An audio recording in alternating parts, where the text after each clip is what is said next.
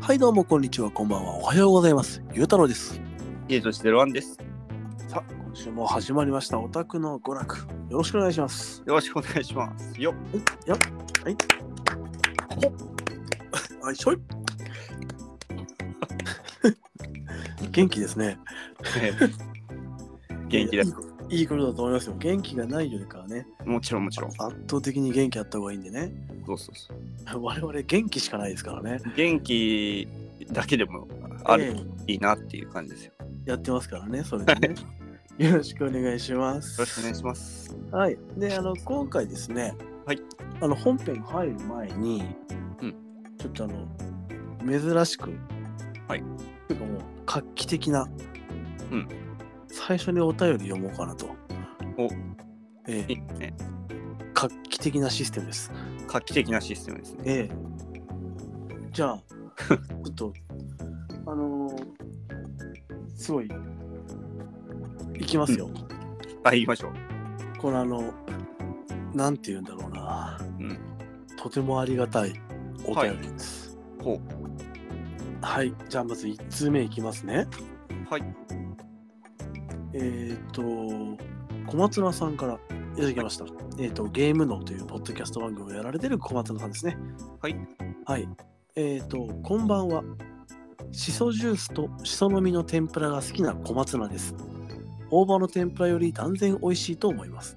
というわけで、しその話です。いいですかしその話です。はい。はい、えー長いですが読まれますかで、こう、はい、いいえってコマンドが出てまして、あの、はいに矢印が入ってるので、えもう確定のはいですね。はい。はい読みますよ。はい。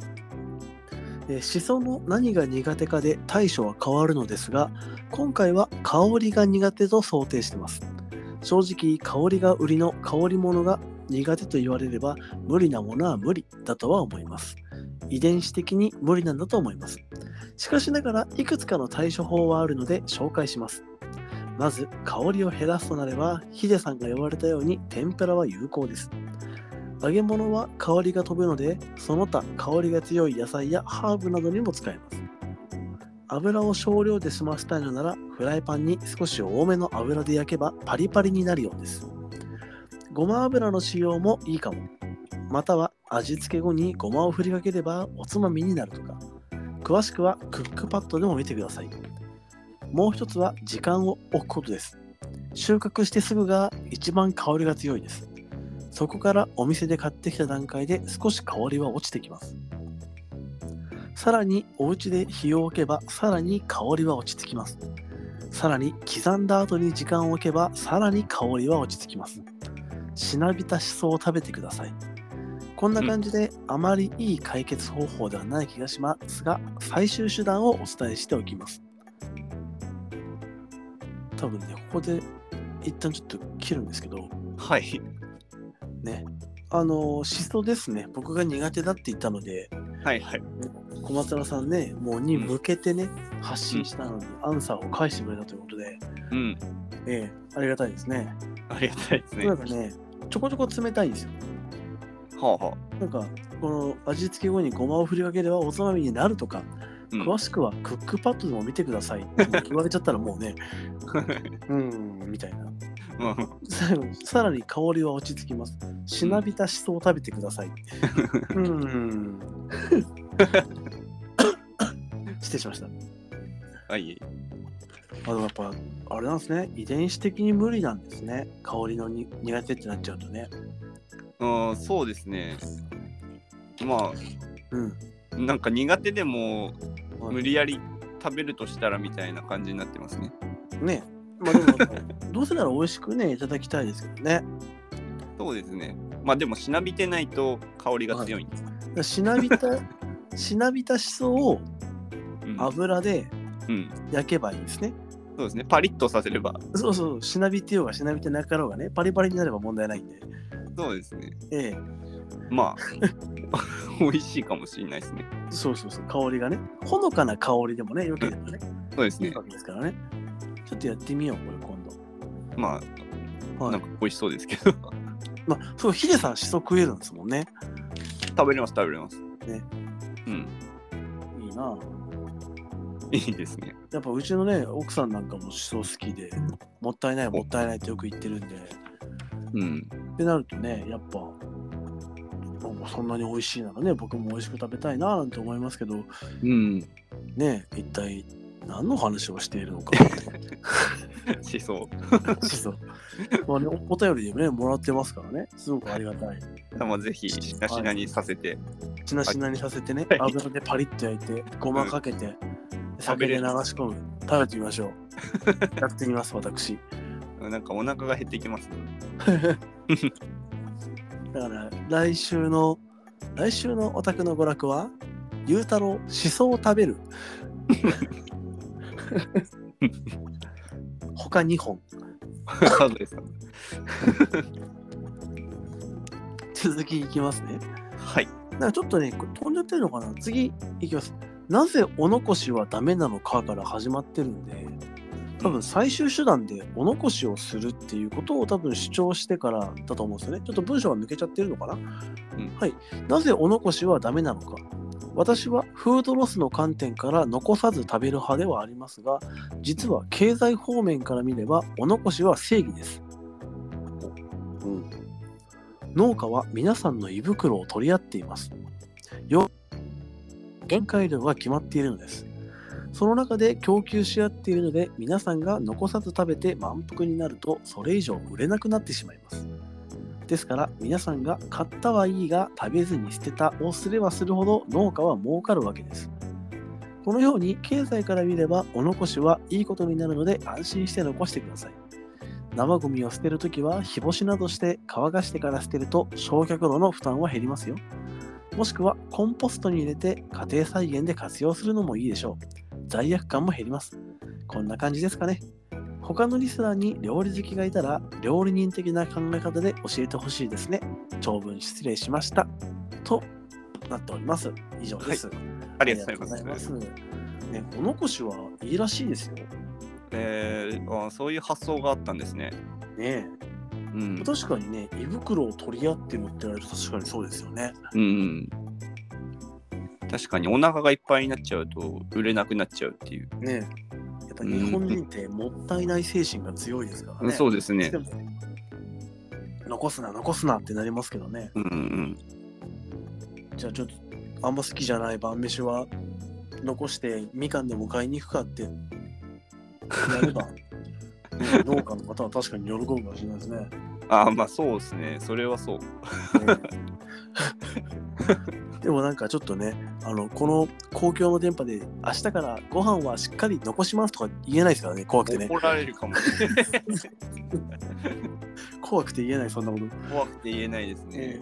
だから静かにそっとお残ししてうんうん。まあでも確かに、いや、わかるっすよ。なんか、晩ご飯とか食べてて、はいね、うちの娘ちゃんが、うんうんパパもう食べれないと。うんパパ食べてっつって、パパが食べてる時に、うん娘はね、向こうからみかん引っ張り出してきたり、ね、リンゴ引っ張り出してきたり、はいはい。ね、ってやってることがいいと思うんですよね。まあそうですね。僕の胃袋は潰れてますけど、みかんとかリンゴは買ってもらえるみたいな。そうそうそう農家の人はにっこり。そうそうそうそうやったぜみたい なねでも確かにそういうのは大事ですよねうんそうだったのか。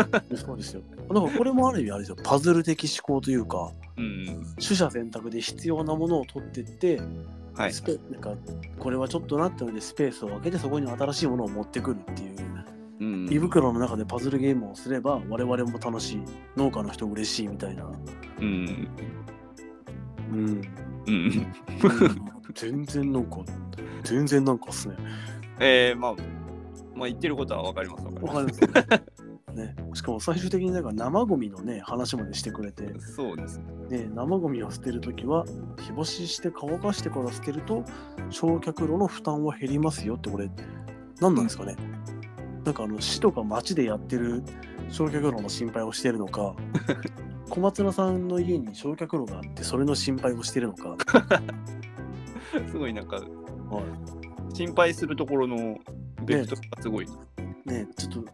ゆうたろうの家には焼却炉ないんでね、そうですね。なまあ、ええなんか環境にジェントリーな感じですね。そうそう。で、家庭菜園で活用するのもって、このコンポストってやつですか家庭菜園もないもんで、ああ、家庭菜園うちもないですね。ねえ。だから、ちょっとね、本当に気を使っていただいてありがたいんですけど も、ね、ないよと、焼却炉も家庭菜園もない。でも家庭菜園ってちょっと憧れますよね。すまあそうですね。ねえ。家庭菜なん園、か作りうん。あの、今野菜が高いですから、たいうん。結構家庭で作れるみたいですね、結構。なんかね、定期的にね、うちの奥さんもね、言ってますよ。あの、唐辛子とうん。大葉生やしたい。ほうほうほうほう。ええ、大葉食え ない。うん。でもちょうどいいですね。次大葉ね、育ちたいって言ったら、そうですね。ここで攻略法を見つけたんで、えー収穫したら、しなしであげる。そうそうそう。で、取れたてがね、一番香り強いらしいんで、もうそれは絶対多分きついのかな。なので、もう、刻んで、家庭菜園の醍醐味が。 取れたての大葉を刻んで、数時間置いて、しなびさせて、パリパリにすると。やってみましょう。まあまあまあ。食べれた方がいいですから。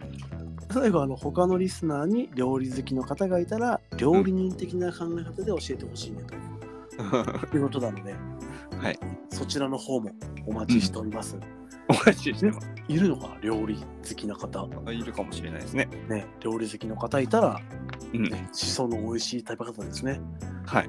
ねよろしくお願いします、お願いします。ね、本当小松菜さん2回にわたりうん。ありがとうございましたありがとうございました。ためになりました。ためになりましたね次どうしましょうね小松菜さん美味しい野菜うん。次の旬の野菜は何だろう冬といえば 冬といえばの美味しい旬の野菜うん。ですねはい。まあまあある意味ねあのゲームの話とは全く関係ないんですけどこのままもう小松菜さんのコーナーができそう小な勢松い菜さんのねそうそうそう一コーナーね野菜を美味しく食べようみたいなコーナーが 本当に始まっもはや始まっていると言ってもう過言始じゃまなっいんてでるレベルです。本当にいつもいつもありがとうございますありがとうございます。。はい。じゃあ次いきますね はい。えー梅さんからツイッターハッシュタグで、ツイッターじゃない、X のハッシュタグでいただきました。はい。えー何が、ど、あ、じゃ何がね、どこが変わったかって、さすがゆうたろうさん、髪切ったんですね。かっこ違った。これ、あれですよね、僕がコーヒーをアイスからホットにしたっていううん。話の時のやつですね。うんえどちらにしろーはい。声だけで判断できないやつがでもね、梅さん、果敢に攻めてきてくれた感じですすねご。いですね。髪切ったんだからってね。うん。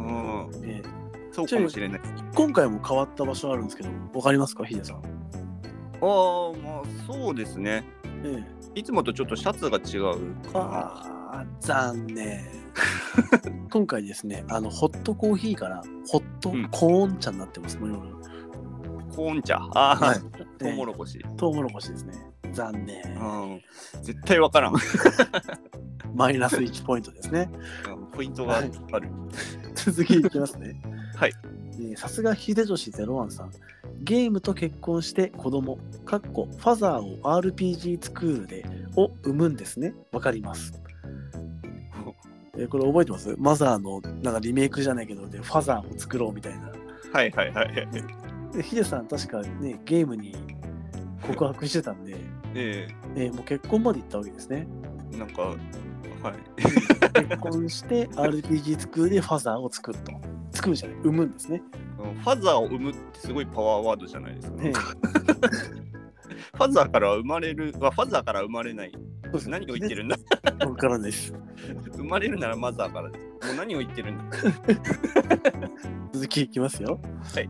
はいえー子供が父親なのか、秀俊01さんがリメイクのマザーになるのか、なかなかカオスですね。とあります。ありがとうございます。ありがとうございます。ね、なかなかカオスですよね。もうすでに突入してますからね。えマザーになる。マザーになる。リメイクのマザーになる。うん。ね、だから秀俊さんがリメイクのファザーのマザーなわけですね。そうですね。ええファザーのマザー。 グランドマザー。うん、どういうことですかどういうことなの性別すら変わってしまったけど。 ねゆずじゼロワンさんがリメイクのファザーのマザーになると。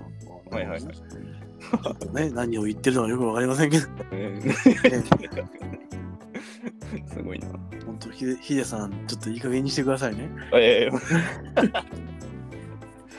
はい、そうはい、ありがとう、梅さんありがとうございましたあ。りがとうございました。はい、えー続きましてコッシーさんですねはい、えーお便りの件気にしてませんよとことんふざけちゃってくださいちなみに私は牛丼に卵をかける派です正確には一口二口卵なしで食べてその後卵をかけて食べる派ですうんゲームとはみたい なね食べ物の話は食べ物の話帰ってきました よねコッシーさん牛丼に卵かける派なんですってそうですコッシーね。さんはね仲間です、仲間。一口二口卵なしで食べてから卵をかけるんですよ。うん。ってことはですよひどい卵なしの味が濃い状態からわざわざ味を薄くして食べてるわけじゃないです かまろやかにまあまあ、はい。パンチ力が減るわけじゃないですかうん。それはでども、う優なんしですさかが増えるじゃね。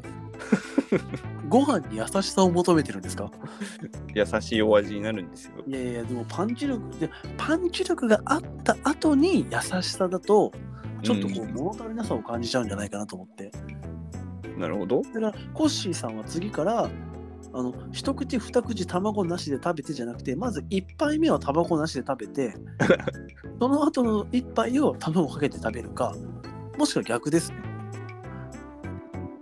まず一杯卵をかけて丸々食べてうん。その後にもう一杯頼んで卵なしで食べると、うん口の中に牛丼の味がしっかり残ると2杯食べなきゃいけなく二な杯っ食べてですその代わり二つとも並盛りですた。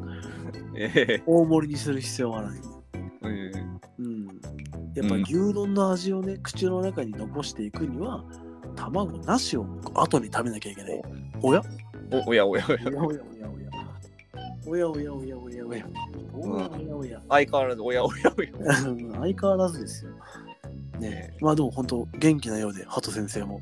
そうですね。よかったですよかったですい。つもながら空気を読まないタイミンねグで本当にね、自分の泣きたいタイミングで泣くっていう ね。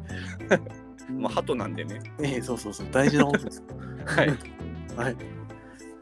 えっ、と、コッシーさん,、うんありがとうございま した。なんか話の腰が折れました。 はい。ありがとうごいざいました。はい、えー続きまして、えまーひよすけさんですね。はい。えっ、と、ひよってニューゲームっていうポッドキャスト番組をやられてるひよすけさん。から、えっ、と、ツイッターで、え、ツイッターじゃないんだって、す。ひでさん。X。 まあ、ツイッターで全然伝わりますからね。ねまあまあまあまあ。まあまあ。 X で、えー、とつぶやいていただきました。はいい、きますね。はい。すき焼き卵論は、すき焼きをおかずと捉えるか、主食と捉えるかで変わってくる。白米が主食であるという概念にとらわれず、主食のすき焼きに対してのチェイサーとしての米という概念に目を向けると可能性は広がる。牛丼もしかり。実は卵論の本質は米論なのである。以上です。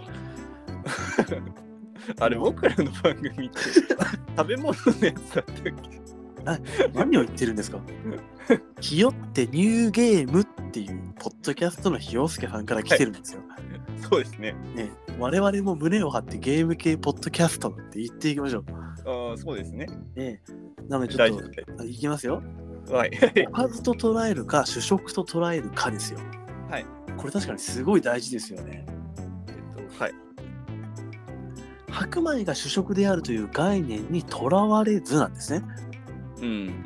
主食のすき焼きに対してのチェイサー、まあ、相方としての米ですよ。うん。確かにこれ読んだ時に、はいすごいなと思って、うんなるほどとうん。うん。どこに重きを置くというかどこを主に捉えるかによって視点が変わるとうん。僕もうほんと目から鱗でしたこれ読んだ時、ね確かに。 すごいですね。え、すごいなと思って発想が。ただ本当に申し訳ないんですけども、はい僕はどうやってもお米がメインなんですよね。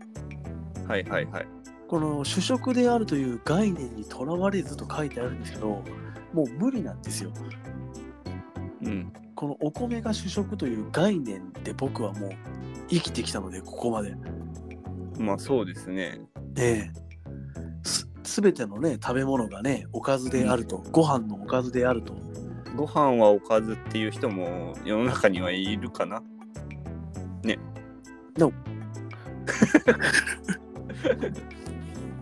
お米以外の全ての食べ物はお米のおかずであるというふうに僕は生きてきたので、うん。ええちょっとね残念ながらちょっと清介さんすごくいいこと言ってるんですよ。はいはいはい。ねすき焼きのおかずが米、ご飯。また主食をすき焼きにするのならば、お米はただの付け合わせであってはいはい。僕のお米のおかずなんだからすき焼きの味を薄くしないとダメだよねって薄くするのはダメだよねが効かなくなるんですようんだって俺はすき焼きを楽しむんだからいいでしょが決まっちゃうわけですよ、これしてやられましたね本当になんか分かったような分からないような。いやいやもうこれはね本当にねさすがですすもう本当に拍手を送るしかない、いやー、皆さん本え当、え発想力はすごい。あのもう本当あれなんですよいろんなポッドキャスト番組さんあるじゃないですか、はいであの本当にきちっとしてるポッドキャスト番組もあればうん。なんだろうこうフリートークみたいなので、すごい楽しいポッドキャスト番組もある中で、はい僕がうん一番最初にうんやりたいなとうん思ったポッドキャスト番組のはい極地にいると思ってるのが、はいこのひよってニューゲームさんなんですよ。ほほほ。ひよすけさんね、はいめっちゃ面白いうん。本当なんか通勤の時に聞きながら一人で笑ってたりするんで僕。はいはいはい。なんかこうなりたかったなっていう、うんポッドキャスト番組なんですよ。ああ、そうなんキでョっすてね。ニューゲームさん。ほうほう聞いてると逆に心が折れそうになるみたい な。はあここにはいけないんだろうな。なるほどなるほええいいんだ。自分らしさでみたいな。ど。うん。まあ、憧れみたいな。そうです、そうです。もうね、ぜひね、本当これ聞いてくださってる方の中で、ひよってニューゲームさんは聞いてない人いないと思いますけど、うんもしね、聞いたことないよって方がいたら、ん本当聞いてみてもらいたいなと思います。 うん。すごいですよ。なんかもう僕静かに尊敬してますからね、ひよすけさん。実 は。これ知らなかったな。ね別になんか誰かと誰かを比べるわけじゃないですよ。はい。いろんなポッドキャスターさんがいる中で、うん。あの本当にすごいなと思って、うーん。もう尊敬してる方よかったでですす。。えなんか、ええこえお便りがいただけるって。えええ本当ですよ。だからこれ見た時にくれてすげえ嬉しかったですから、うん。本当にどこに行ったらひよすけさんと握手できるのかなと思って。後楽園ってことはないでしょうから。まあ、ね、え本当にー、後楽園にいるのは、 ヒーロー。僕の中で はね。ああ、ヒーローですからね。そうそうそうそう。入ってたかもしれない。いるかもしれない。それなら僕、後楽園も遊びに行くんですけど、うん。いつかどこかで。じゃあ行きますか、後楽園。これね、いる可能性はちょっとわかんないですけどね。後楽園遊園地に。えうん。え本当にすごく、ね急に何を言い始めてるんだって感じはしますけど ね。すごい尊敬してますね。はい。はい、本当に、本当に心が踊ったもんで、私。えー、ついついいいこ今とあるもんね興奮して、ええ喋ってますけど。 本当に、ひよすけさん、ありがとうございました。ありがとうございました。よよければこれからもよろしくお願いします。ろしくお願いしますもちろん他の方もね。ええもちろんもちろん。えー最後にですね、う今回最後、えっ、と、まりみけさんから、はい。ね、いつもお便り、いつもね、X のハッシュタグでつぶやいてるんですけども、今回、あの、お便りをいただいて、おうはい、ありがとうございますですね。ありがとうございます。では読んでいきます。はいえーこんにちは。いつも楽しく聞かせてもらっています。マリミケです。今日は X の140文字では到底収まらないのでお便りを送らせてもらいました。ポッドキャスターでリスナーに問いかけて、かっこしそ大葉の美味しい食べ方、サイバーパンクのバグ事情、そのアンサーから話を膨らませる他力本願寺の住職、かっこ死後、ぽいスタイルに乗せられてついつい投稿してしまいました一回切りますねはいはいえー「他力本願寺の住職」って知ってます言葉えっ、と、 知らないであ知らないですす。知らないです死後ってことは昔流行ったってことなんですかねね。そういう感じですよね。あまあ、死後ですからね。うん。でもこれで来ましたねついにね、うん。えー炎の定めの秀俊はい。高崎と、はいえー他力本願寺の雄太郎で、行きま しょう。このね、他力本願寺の住職っていう言葉を見すときに、はい、あこれなんかいいなと思って。もう語呂がいいですね。なんかそうそうそうそう。だから僕、これ座右の銘にしますわ。座右の銘にした。 は他力本願寺の住職って。僕、これ座右の銘でいきます、これからの人生。いはい。ねえ本当なんかね、こうやってお便りをくれた中にも発見はあるんだなとうん。これからは他力本願寺の住職としてやっていきたいと思いますので、よろしくお願いし ます。ありがとうございます。まさかのすぎる。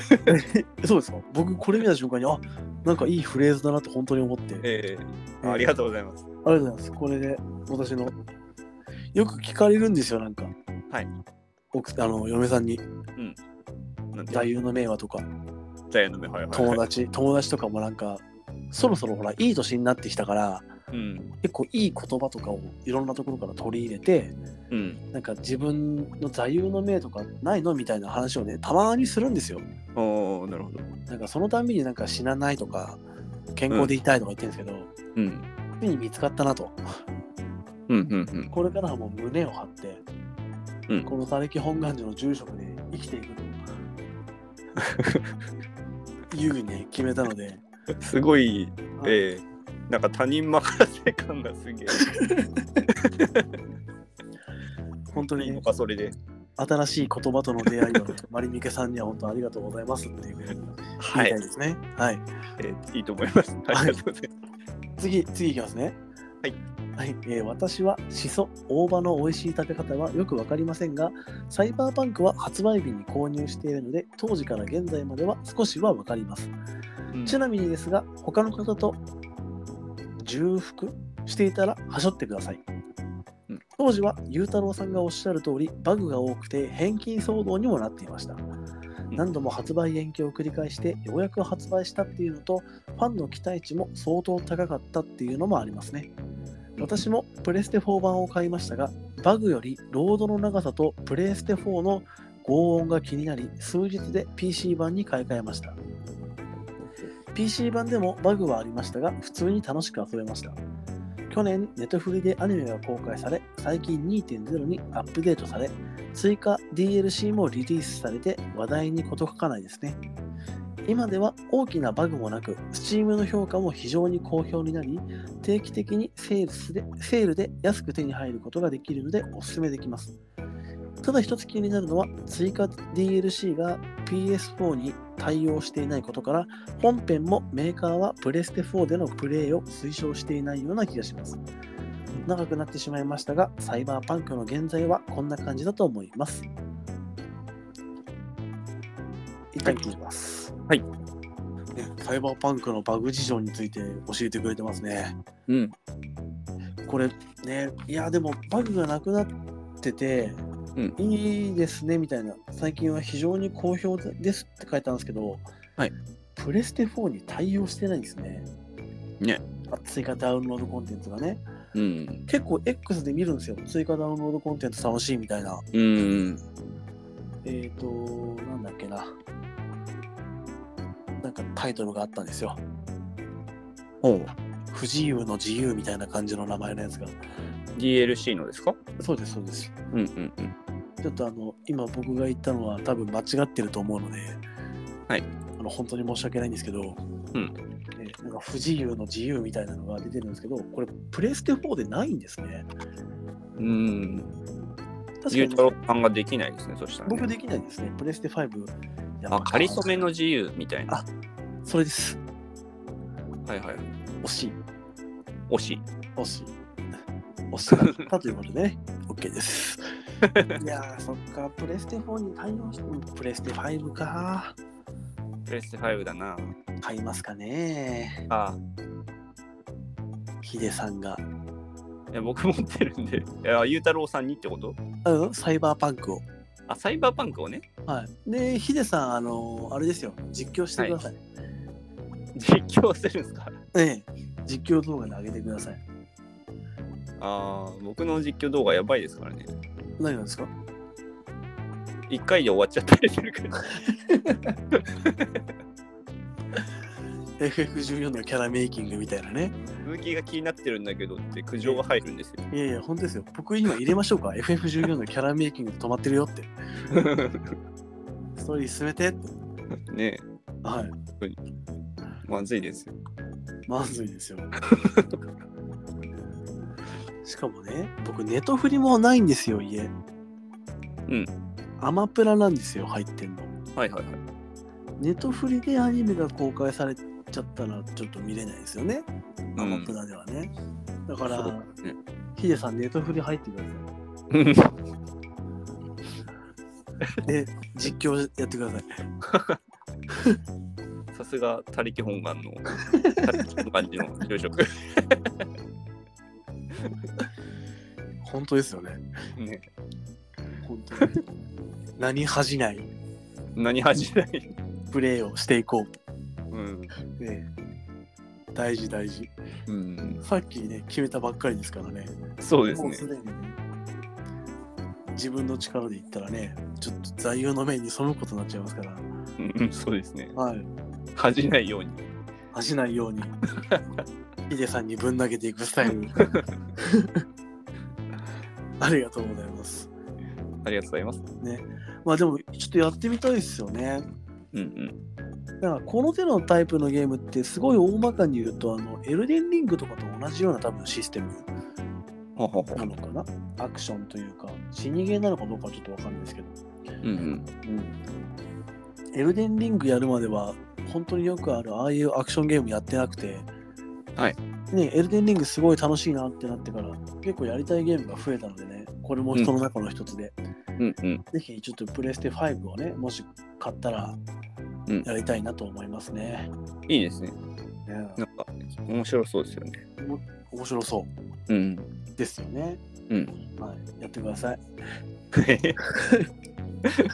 はい、はい、で最後ですねはいえっともうちょっとだけありましてはい最近のオタクの娯楽さんはゲームから少し脱線した話題が逆に新鮮で楽しいですね今後もゲームというくくりに縛られず自由にふざけ倒して楽しい番組を使っ作ってください楽しみにしてますではまた以上ですね ねありがとうございます。ね本当に出だしからくくりに縛られずしそだの牛丼だのすき焼きだのの話してましたかそうですね。らね多分ある意味ご期待に添えてるんじゃないかなとうん。 思いますけどねそうね半分ぐらいはもうゲームの話からそれてそうです。本当ですよなんかうんだからそのうちなんかね本当にマジで全然ゲームとか関係ないボーリングの話とかし始めますじゃん、ね、うん、まあゲームだけどちょっとなんか違います。 もうもう脱線しあのなんか脱線させようさせようと思ってね脱線させるのはなかなか難しいですからねあ、狙ってるんだ。であ、そう狙っ狙っていく。狙っていくと大変なのではいはい。やっぱ自然にね脱線するようならばうこのん。脱線をね楽しんでいただけたらなともう思いますね。 そうです。ええ楽しんでいけいただけたらえいただけたら嬉しい幸ないとで思ごいざいます。はい。ます。あらはい。マリミケさんありがとうございました。ありがとうございました。さてこっからですよ本編。長かったなそうですね。結構、 30分ぐらいですか喋ってるの今。まあ、今42分。ねうんじゃあもうサクッと本編いきましょう。はい。えー今回の本編は、はいえー積みゲーが一ぱいあるのに増えていく欲しいものリストの話です。ほうほう。はい。えー今回ですね、私のあの、スイッチの中にですね、あるうん欲しいものリスト。はい。ね、もうこの前あの、X でね、あの実質積みゲーが20本ぐらいあるよという話をね、した中で、うん。どうしてもなくならない欲しいものリストの中にあるゲームの話をうんちょろっとしていこうと思います。はい。でこの中で、えーと何本かね選んでいただいてヒデさんにやってもらうと。あ 僕ですかそうです僕はもう、あの現実の積みゲーが多すぎる んでこの欲しいものリストにまでね手出し始めたら本当にどうなってしまうんだろう。うん。まあでもね、せっかくなんで、今こんなものに興味があるよみたいな話をしていきたいなと思うので、はい。ちょっとね、片っ端からまず一回読んでいこうかなと、うん思います。はい。いきますね。はい。はい。えー、っと、えーっと、ロマンシングサガ、ミンストレルソングリマスター。うんこれ、この前話しましたね。うんえーあと、ファイナルファンタジー9。うんで、ファイナルファンタジー6。うで、東宝ルナナイツ。うんこれ、あの、咲夜さん。はい東宝の。はい咲夜さんの 2D 探索型アクションゲームですね。うん。おお。はい。で続きまして、えー幻想少女大戦、うんドリーム・オブ・ザ・ストレイ・ドリーマー。うこれ、あの、東宝のキャラクターでやる、うんスパロボです。うんうんうん。ご存知ですかなんか見たことありますね。ここでね、急に僕の東宝好きがバレるっていう。いいと思あいまとす。、あとはロストエピック。うんこちらも 2D 探索型アクションですね。ほうほうほうはい。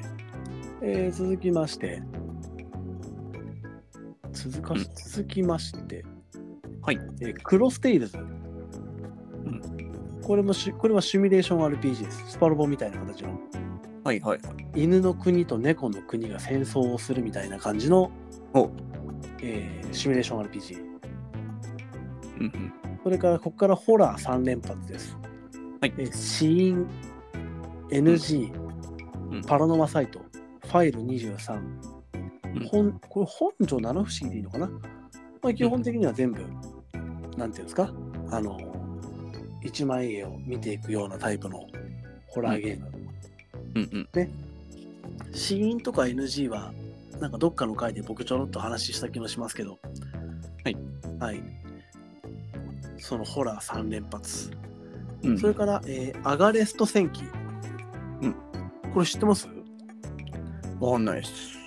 プレステ3だったかなかなんかで出たゲームの多分これはリマスターになるのかなうんうん。えーアガレスト戦記っていうゲームですね。うんうんうんそ。れから、えーシー・オブ・スターズ。うんこれ最近出たやたら評価の高い古き良き RPG ですね。ほうほうえーそれからファイナルファンタジー4。うん。えーアースウォーズ。うん。えーボイスオブカーズのトリロジーパック。うん。それからドラゴンクエストモンスターズ、テリーのワンダーランド、レトロ。うん。あと、えーカルト・オブ・ラム。うん。オクトパストラベラー2。うん。アサシン・クリード、エツヨコレクション。うん。えーコール・オブ・クトゥルフ。うん以上です。うん。いっぱいあるね。いっぱいあります。まあ、全部で20本なんですけどね。はい。あ、多いです。。多いです。うん。知ってるゲームありましたまあ、FF 系はね、あるとしても。あ、そうですね。FF はわかりますね。結構知らないのばっかではありましたけど。うん。オクトパストラベラー2ははい。気になりますね。そうですね。1やりましたもんね。そうそうそう。アサシン・クリードとかもね、まあ、有名どころではありますもんね。うん。なんかね 2D 探索型アクションが何本かあるんですけど、はい、あのエンダーリリースってゲームを前やったって話をうんしたかな、エンダーリリー。そうですね。要は、メトロイドバニア系ですね。なんか言ってましたよね、メトロイドなん話。か、まあ、俗に言うね、最初行けないところがいっぱいあって、うん。ボスとか倒すと新しい能力が増えていけるところが増えるよみたいなタイプのはい探索型の 2D アクション、うんうん。そうそうエンダーリリーズっていうゲームをね初めてやって、うでも 2D 探索型アクションはそれ初めてちゃんとクリアしたんですけどほうほう。すっごい面白くてうんうん。ここからなんか有名どころの 2D 探索型アクションそんなに高くないやつを探しては欲しいものリストに入れた結果ですね、うんうんアースウォーズとかロストエピックとかうんうんうん。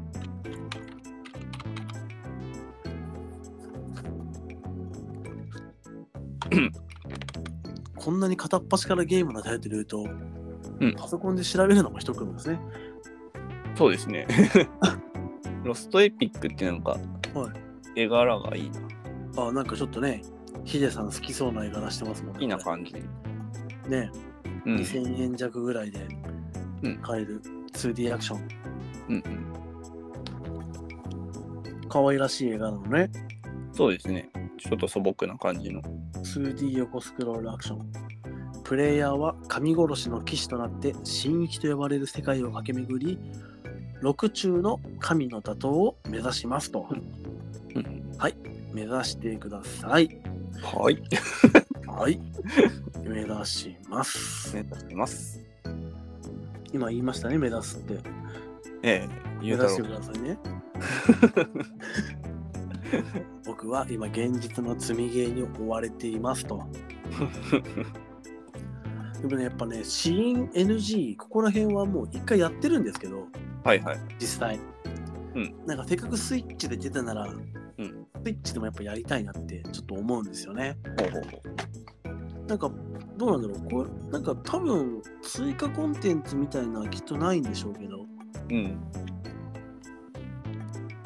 あるのかなどうなんでしょうね。どうなんでしょうねでもなんか欲しいものリストって、うんなんかこうなんていうんですかね例えばスイ僕は完全にスイッチなんですけど、うんスイッチのなんかセールとか何もないところをわーって見てって、あこれいいじゃんとりあえず欲しいものに入れとこみたいな、うんね、感じでちゃんとよく調べもせずに入れたりするので、うんどんなゲームかよく分かってないやつもやっぱあるんですよはいはいはい。なんかゲームのシステムとかはよくわかんないけども、うんとりあえず入れましたみたいな。うんうん他のポッドキャストさんでうん話してて、うんあ楽しそう入れましたみたいな。うん。うんうん。このさっき言ってた「カルト・オブ・ザ・ラム」っていうゲーム、はい、もうあのー僕全く知らなかったんですけど、うんあのゲームスッキャネンさんっていうポッドキャスト番組でこれを語ってる回があって、うん面白そうだなと思って欲しいものリストに入れて、うんそのまんまになっていると。あれ、このゲームなんか見たことあるな。本当どっうすなんだろう。どこですかね動画で見たんですかね。あ動画で見ちゃったタイプ。かもしれないですね。なんか見覚えがある。ああとなんか僕の中で思うのは、うん意外とこうなんだろう昔のゲームリメイクとか多いなっていううん。 「アサシン・クリード」だったり「テリワン」のレトロだったり、うん。ね「ファイナルファンタジー」系もそうですし、はいなんなら「シーン NG」もそうですしねうん。いやーこれを全部消化しきる日は来るんだ、 うんまあ、リメイクされるようなゲームってやっぱなんかすごい名作ばっかではいやりたくなりますよね。そうなんですようん。このね、コール・オブ・クトゥルフとかね、多分聞いたことないでしょうけど、クトゥルフ神話のサスペンス・アドベンチャー・グエイム。うんうんこれもちょっとね、面白そうでね、うん。なるほど。なんかこう、あるじゃないですか、クトゥルフって、こう、うん中二心をくすぐるというか、クトゥルフ神話。そうです、そうです。だだからいろんなところで使われてて、はい、やっぱいろんなところで見ると、うんちょっとこうあーなんかこう中二心がくすぐられるんですよねうんうん。わかりますかわからないですかクトゥルフ神話っていうのがどういうものなのかよく分かってないですけど。クトゥルヌクトゥクトゥクトクトゥルフ ゥいいですかはいちょっとストーリーですかね読みますよはい1924年禁酒法時代のアメリカ私立探偵エドワード・ピアスは孤島ダークウォーター島で起きたホーキンス一家の死亡事件の調査を依頼され島へと派遣されるほどなくしてピアスはこれが依頼主の言う通りただ悲劇的なだけの事件ではないと知るここからです大事なのはうん調査を進めるほどに党内の陰謀謎めいた宗教の狂信者たちそして宇宙的恐怖が渦巻く狂気の世界へと引き込まれていく目に見えるものが全て真実とは限らず暗闇のささやきが正気を脅かすクトゥルフ神話の世界では奇妙な生物異様な科学そして邪悪な宗教が人の理解の及ばない狂った計画でこの世の終末を望んでいる目の前で起きている現実を疑いながらあなたの心は正気と狂気の狭間で苦しむことになるだろう深い暗闇の中では誰も何も信用してはならない潜んだ影が忍び寄る中クトゥルフが今目覚めようとしているうんゾクゾクしますよねなるほど。えー党内の陰謀、謎めいた宗教の狂信者、そして宇宙的恐怖ですよ。うんねうん。かなりなんかえまあカルト的要素が強あい。そうです、そうです。多分あのさっき言ったあのカルト・オブ・ザ・ランもなんかちょっとね、似通った感じがする気もしますけど、ほうほう。いいです。ええなんかね、こう、カルト・アクション・アドベンチャーとかね、うん。ちょっとこうありますよね。うん。古き信仰の死去、おっと、と、と、まあね、ファーって今読んじゃったんでね、はいこの後ね、何をや買うかは分かりませんけど、なんか意外とセールとか来たらね、買っちゃいそうな気はしますね。うんうん。特にこの中で今ちょっとやりたいなと思ってるのが FF4 なんですよ。はいはいはいはい。これなんか多分ね、うん年末とかセール来そうじゃないですか。うん。うん、 F4 ならあるかもしれないですね。そうそうそう。だからこれは今スイッチの欲しいものリストには入ってるんですけど、はい携帯版でアプリ版、うんで買ってなんか会社の休み時間とかにちょっとやりたいなとうんうん。思ってる一つではあるんですね。うんあのなんだ 3D 版じゃなくて、んピクセルリバースター版か、はいはいははいそれをやりたいなと今画策しております。い。いや、おすすめっす。ねうん。楽しいのはねきっと楽しいでしょうから。いいでしょ、FF4。うん、今やっても全然楽しいと思います。なのでちょっとクリスマスセールなのか年末セールなのかうん。ちょっと楽しみにしてるんでね。はい F4 は。うんはい。ね、今回、ゆうたろうの欲しいものリストを、ただつらつらと喋るだけのうん回でしたね。はい。はい。ありがとう詳ごしいざです。いますね、なんかね。ゲームの話をするとなぜかね、エンジンがかかってるのかかかってないの か、牛丼の話してる時の方がなんかまだ口が回した気がする不思議。うんそれはうん確かに。おかしいなあゲーム好きなんですけどねうん。えそうですね。え今マリオ RPG 始めましてうん。うんうんうん。 3つ目の星を手に入れたところです、あれ、いくつでしたっけ全部で。全部でうん。大丈夫ですこれネタバレになんないですかわかああ、なるのか。んないですやめときますか。ええでも今とりあえず3つ目のうん星を手に入れて、ただまだ仲間が揃ってないんでねおうまだ半分にもきっといってないんだろうなとは思うんですけどうんちょっと楽しくやってるんでねうんうんこれからマリオ RPG を進めていきたいと思いますね。はい。まあ、実際やったことないんで、ちゃんと。うんうん。マリオ RPG って。いい機会ですね。い新しい。いんですよ、本当に。うん。ありがとうございました。ありがとうございました。よし、どうだゲームの尺は稼げたかうん。よし。 大丈夫。多大分丈夫ですか大あれだけタイトルが上がってたら大丈夫です。大丈夫ですかうん。よかった。ね、もし皆さんもね、なんか欲しいものリストの中でね、うんこんなのあるよってのがね、あったら教えていただけると嬉しいですね。うんはい。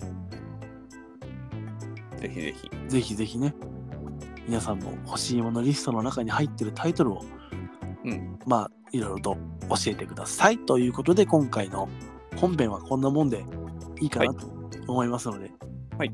はい。エンディングに行きたいと思います。はい。はい。それではエンディングへ GO! GO!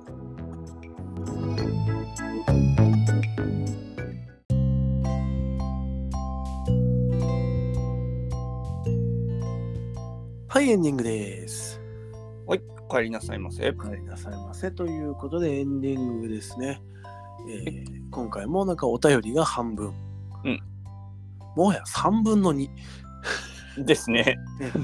で、欲しいものリストがうん半分の1という割合でね、うん話しましたけど、はい結構欲しいものリストって、うんなんか本編ではねちょろっと言いましたけど、はい結構何も考えずに入れられるじゃないですか、うん。ね、金銭面とか関係なしにこれ欲しいこれ欲しいこれ欲しいって突っ込んでるんで、ね、そうですね。だから多分きっと結構みんないっぱいあると思うんですよね欲しいものリスト、うんうん。ええなのでねまあ逆に僕の20本なんか少ない方なんじゃないかなっていう気がしますけどね、まあ、そうかもしれないですねう。ん、現実を見てねああこれ買えないなみたいなのでね、うん。整理する時もあるでしょうし、うんね、皆さんのね、ほんとぜひ欲しいものリスト、うん、かせていただきたいですね。そうですね。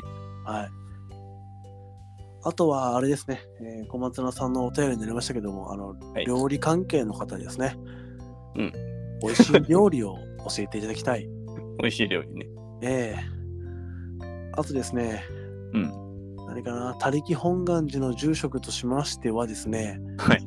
あの私、ま、私もなんですけども、はいあの私と、えーうちのお嫁さんですね、はい、 2人ともですねうん。あの神社仏閣それからお城ですね、うん好きなんですよ。あ、そうなんですか。ええそうなんですよ意外とね。うんあのこんなことちょっとねあのなんだろうな公共の電波に乗せて言うのはあれなんですけども、はい、あの僕とね嫁さんの初デート小田原城なんでああ、なるほど、なるほど。そうそう渋いねってよく言われるんですけどいや、いいと思いますよ。好きなんですよなのでねあの皆さんおすすめの神社仏閣城などございましたらお便り DM、えー X でのつぶやき等ですね教えていただけるとあの 住職としましてはありがたい限りでございます。はい。はい。なえるほど。ーとはいそれからです ねあのーまあ11月のお便りテーマですね映画化したら面白いであろうゲームうん。こちらですね、あの一応あの11月のとは言ってるんですけども、12月の3日までを期限と、うんじゃあ12月3日の23時59分かな、までをですね、あの一応期限とさせていただきますので、はいまだあのお便り送られてない方ですね、あのうん急いで送っていただけるととても嬉しいですね。はい。。はいえーなので今回の、えーっと、今回の回のお宅の娯楽で求めるものはですね、えー美味しい料理、それからおすすめの神社仏閣、お城、11月のお便りテーマ、映画化したら面白いゲームの3本となっております。はいそれではまた次回も見てください ね。じゃん、え番組が違 う。違 った。危じなゃいん危けないんでしまっちゃうとじこゃろんでけす。んでしまっちゃいけないいけない。完全に。そんなところまでね、他力本願になってしまう。 さて、エンディングのおふざけはね、こんなもんにして。はい。ええ。まあ、でもね、先ほど言った 3, 3つですね、本当に実際送ってきてもらって全然嬉しいので、そうですよろしくお願いします。はお願いします。い、えーそれではですね、はい今回も最後まで聞いていただき、ありがとうございました。ありがとうございました。パーソナリティは、他力本願寺の住職、ゆうたろうと、炎の定めの坂崎でした。うん、本当にもう何なのかなこれ。 もう元気 そしにたらはい、バイバイ。バイバイ。